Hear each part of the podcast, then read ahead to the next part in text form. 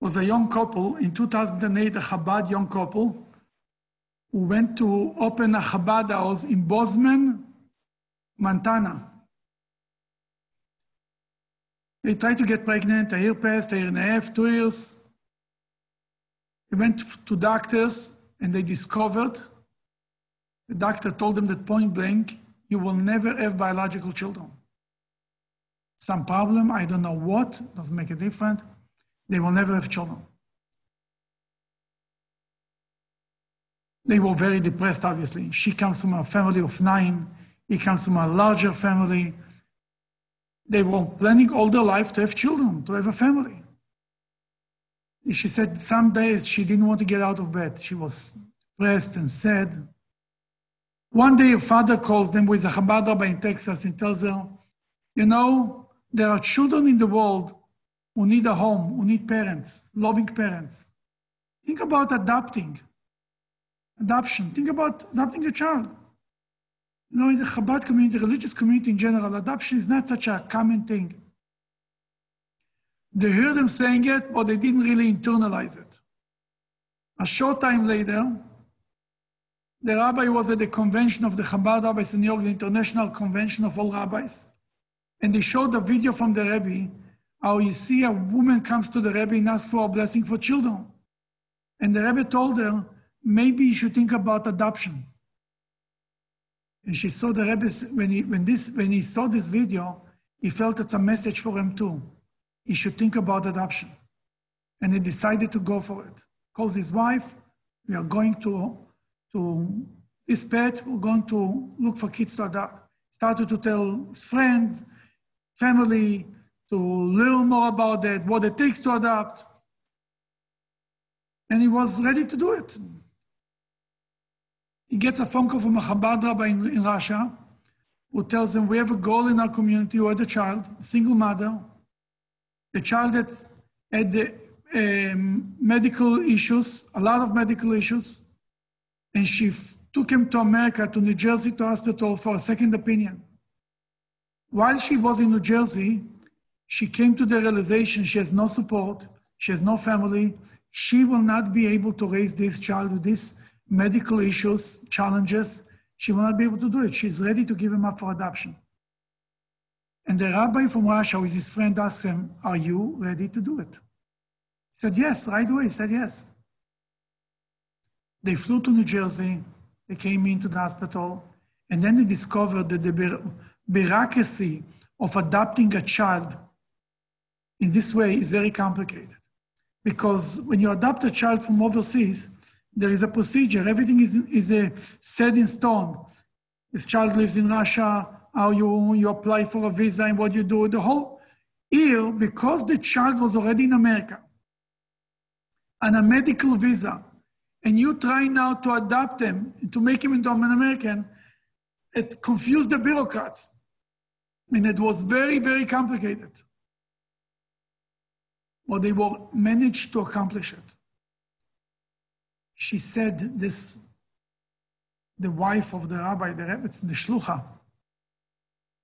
She said when she was get, she got the baby the first minute in Iran, all the stress and all the pressure that she had from all this time, from not having children, disappeared and melted in one moment.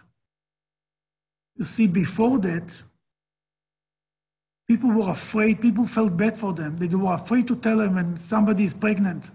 You didn't want to break the news. When you're breaking the news that you that you're pregnant and they cannot have children, then you then the best friend didn't tell them that. Family. Then they heard it from another person. That they got even more insulted. Why you didn't share the news with me? People didn't know what to do. People gave him wishes. Oh, may Hashem help you should have children. They became the Rahmanes case. Everybody feels bad for them. They are not a couple who likes to, to be the pity, pity couple. They don't like this. Rahmanas, everybody feels bad for them. And this was very hard on them. Now, she said, the moment she had the baby in Iran, she felt like she gave birth to this baby. She connected immediately with this child. They let the community in Montana know that they, have, that they adopted a child.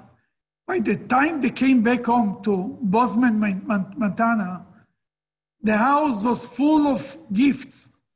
Everything that a baby can dream of, from a bassinet to everything else, everything they needed. The community was, was so excited about the good news that they got for them everything. Six months later, no, a month later, it was the convention of the of the Chabad women. You know, there is a convention for Chabad rabbis once a year, and then there's a convention for Chabad women. The rabbis don't like that there is a convention for the women because it means they have to be stuck with the, with the children at home. It's a trauma for the father, it's a trauma for the children. From my own experience, I'm telling you, it's not, a, it's not the best weekend in my life that I remember. But uh, now, thank God, my kids grow up. Now my children have to struggle with these problems. And the, there was a women's convention, and they asked her if she is ready to speak about her adoption at the convention, because there is many other couples who deal with fertility problems, and it would be nice to know how to do uh, what to do. There is this is also a solution. She was ready to speak. She spoke there, and it was an unbelievable success. Many people came over with questions and became, and in one minute, she got a network of 5,000 couples all over the world who know that she wants to adopt a child, other children. That a few months after the convention, she, got some, she gets a phone call. It was six months after they adopted the first baby. It was a rabbi from New Jersey. Told her, a girl in our community is pregnant She's looking to give up her child for adoption. Are you interested? It was right away six months later. Some people told her, told them so fast. But they said, you know, in the, in the religious communities, we don't plan families, we don't plan everything. A child is coming, we take him. And they told him the child will be born after the holidays, after the uh, Sukkot and Simchas Torah. That was the time.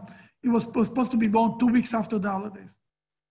For Sukkot, they went to your parents in Texas. Shmini Atzeres, they get a fax. Validated, we're going to celebrate Shabbos. The baby was born, the lawyer writes. If you want the baby, you have to come right away. If not, you have to give it over to so they give it over to over to social services and it'll be all more complicated. It's a holiday. They cannot go anywhere. They cannot do anything.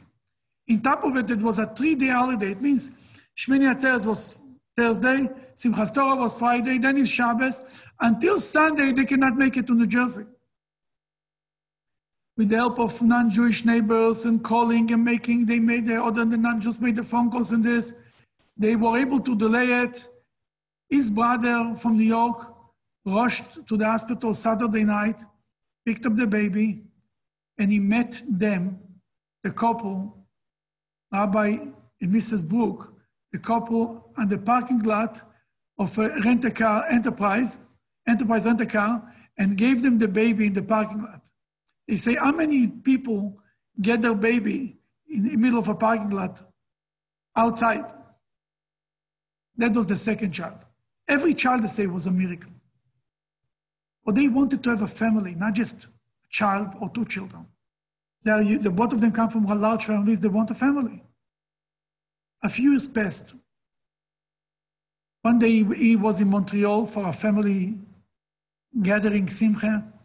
He calls his wife, the rabbi calls his wife and he tells her, I met somebody in New York. He told me that there is a girl, a Jewish girl in New York who is pregnant. She wants to give up her child for adoption. And then he adds to his wife, the child is biracial. What do you think about it? She grew up in Texas. She, see no, she said no, she, see, she saw no problem in it, and with it. Why not? He's a Jewish child.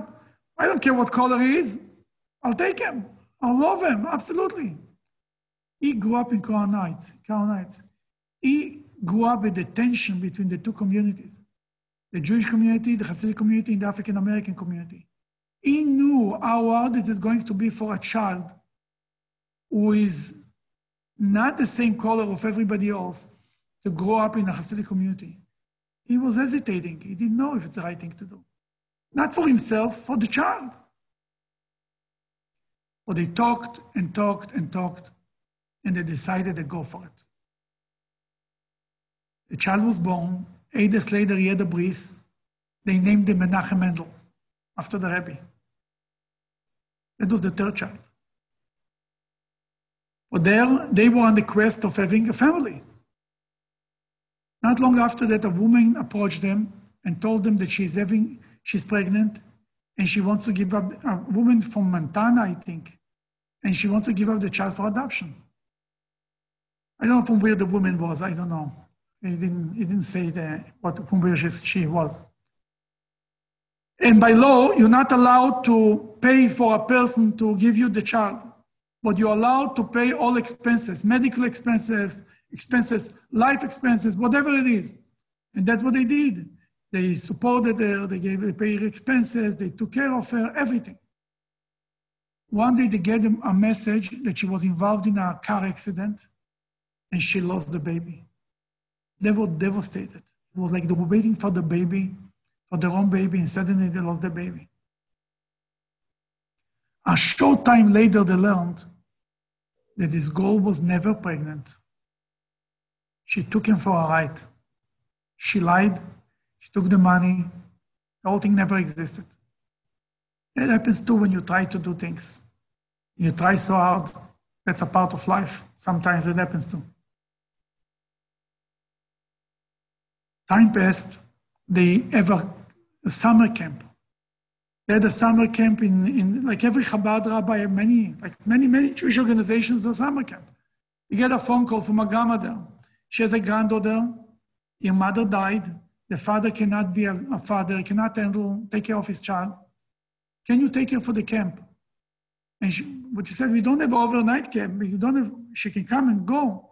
No, she doesn't have to leave. You take her for, during the time for the camp, you'll keep her in your house. They agreed. They took her for the few weeks of the camp. They brought her home. She was a part of the family. She enjoyed it. They took care of her. She had a lot of issues. After camp was over, she went back home to her father. A while later, the grandmother calls back and says, The girl wants you should adopt her. They heard already about the rabbis adopting children. Now it's taking a girl who is 12 years old not a baby that you adopt and it's like your child. It's 12 years old with your own issues of losing your mother. It was a tragedy there. And, and it's like changing the whole dynamic in the house. Or she had, they have to ask the other children who are already older if they want somebody who's older than them or not. Long story short, they adopted this, this daughter, this girl too. And then the last one, the five children. The last one was better than all. He was once in the post office. And a lady stands online tells him, Rabbi, my daughter is pregnant. She wants to give up her child for adoption. I know you're adopting children. Maybe you know somebody wants to adopt, to adopt a child. He tells her, actually, I want to adopt another child. He says, yeah, I hope you will. She tells him, I hope you will say, you will give me this answer. How many of you get a, get a child in the mail. In the post office, he got his fifth, fifth child. What the interesting he says, you know, there is always the, disc, the discussion about nurture and nature. What is stronger, genes or the house you bring, bring, up, bring up? Education. The, the role models of your parents or who you are. And he says, Genes is a big, big play. It's a big play. Genes is a big part in, in, a, ch- in a child's personality. He says there is, he has five children with different sets of genes, and they bring with them their issues and the challenges, and all of this comes with them, whatever the parents did. And whatever the parents' personalities are, it comes with the children. It, it's a part of life. And he has to deal with different, with five different personalities. He tries to mold them by nurturing them into one big family, one unit, with love and care, but it's a much more challenging job. Body says he feels that the love that he has to his children is greater than a biological parent. He, they argue that biological parents, they love the children because it's their children. What are you going to do? Because they gave birth to them. Here, it's a completely a love that's dependent on nothing, just on pure choice because he loves the child and he raises him. He says the love is unlimited, it's not dependent on anything. More than everything, what he says here, every child is a blessing. Every child is a separate blessing to himself. A miracle, not just a blessing. You know, Shmini Atzeres is the day we're going to start to pray for rain. In the summer, we mentioned in the Amida service, the one who gives dew. God gives us dew. In the winter, he gives us rain. We pray for rain. Then the Rebbe mentioned quite a few times what's the difference in dew and rain. Dew is natural. Just like the sun rises every day, the dew comes every day. If you deserve it, if you don't deserve it, not dependent on, on people. Rain is a whole different story. Some years, some places have more rain, others have less. Some years are more rain, uh, there is more rain, other, other years are, it's a drought. It's all, you never know what's going to happen. It's more like a miracle between nature and a miracle. Dew is more representing the natural cycle of things. Rain represents more a miracle. Many people think that children is like dew, natural. I have a child, I get married, I have a child. The truth is, it's like rain. Some people can have children, others can. Some people it's easier, some people, other people it's out, it's, it's harder. It's different. It's like rain. You have to pray for it. And here, on Shmini Atzeres, we start to pray for rain. But it's something very interesting that not too many people realize. On Shmini Atzeres, we, we make a statement, Mashiva Ruach Umorida Geshem. God is the one who, who is bring, bringing down rain. We do not pray for rain. In Israel, they start to pray for rain two weeks later after Shmini Atzeres. In another blessing in the Amida during the week, we say, V'ten talu matar livacha, bring dew and rain for a blessing. But on Shmini Atzeres, we begin, in the beginning of the Amida, we just make a statement. God is the one who gives us rain. We are not asking for rain, we are mentioning rain in the language of the Talmud. We are recognizing that God gives us rain. In the diaspora, actually, we don't ask for rain until December 5th. Only then, right before the winter season, then we start to ask for rain. And it's a little strange. If you need rain from Shmini Atzeres, ask for rain. If you not need rain, why are you mentioning rain? What is this business of making the statement for two months here in Cleveland, anywhere in the diaspora? Then in December 5th, said, Oh God, please give us rain.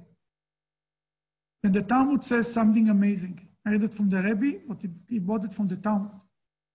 Talmud says, before you come to ask from somebody something, you first have to recognize that he is the one who can give it to you. You know, some people pretend they don't know you. They don't even know your name. They never say hello to you. Then when they need your help, suddenly they show up. They know your name. They know what you do. They know accent. Really? And they ask you, right, can you do this for me? I thought you don't even know me.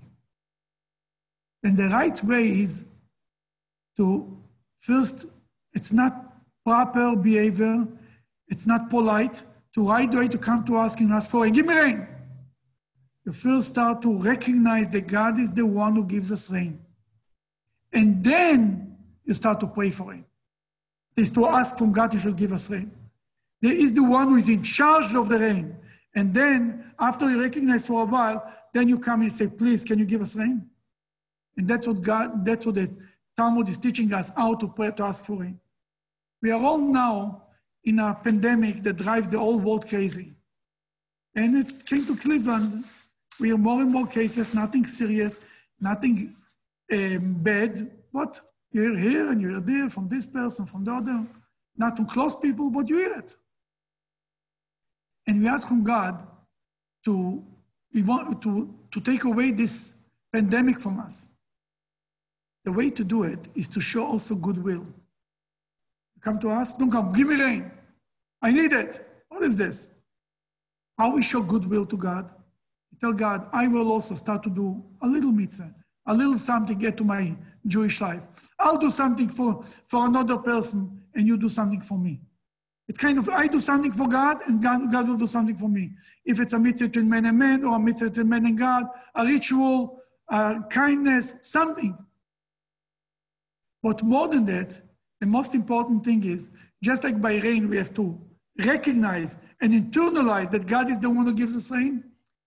We have to internalize that God is the one who gives, who is controlling the world. He is the master of the universe, master of the world, as we say in many prayers. The pandemic is controlling it, he brought it, he's making it. And when we will feel that everything that happened is the will of God, then we can come to God and tell God, God, can you please do us a favor? Maybe you, you, you, you find other ways to make, make, make life, to accomplish your, your wishes and you will out the world should, uh, should walk, but in a, in a good way, in a way of good that kind of good that we can appreciate, in a revealed good that we can appreciate it too. That's what we're wishing, and that's what we'll try to pray at Shmini Atzeres, Simchas Torah, in God willing. We start the year after Simchas Torah, the holidays will be over, and we'll have a good and a blessed year. Thank you.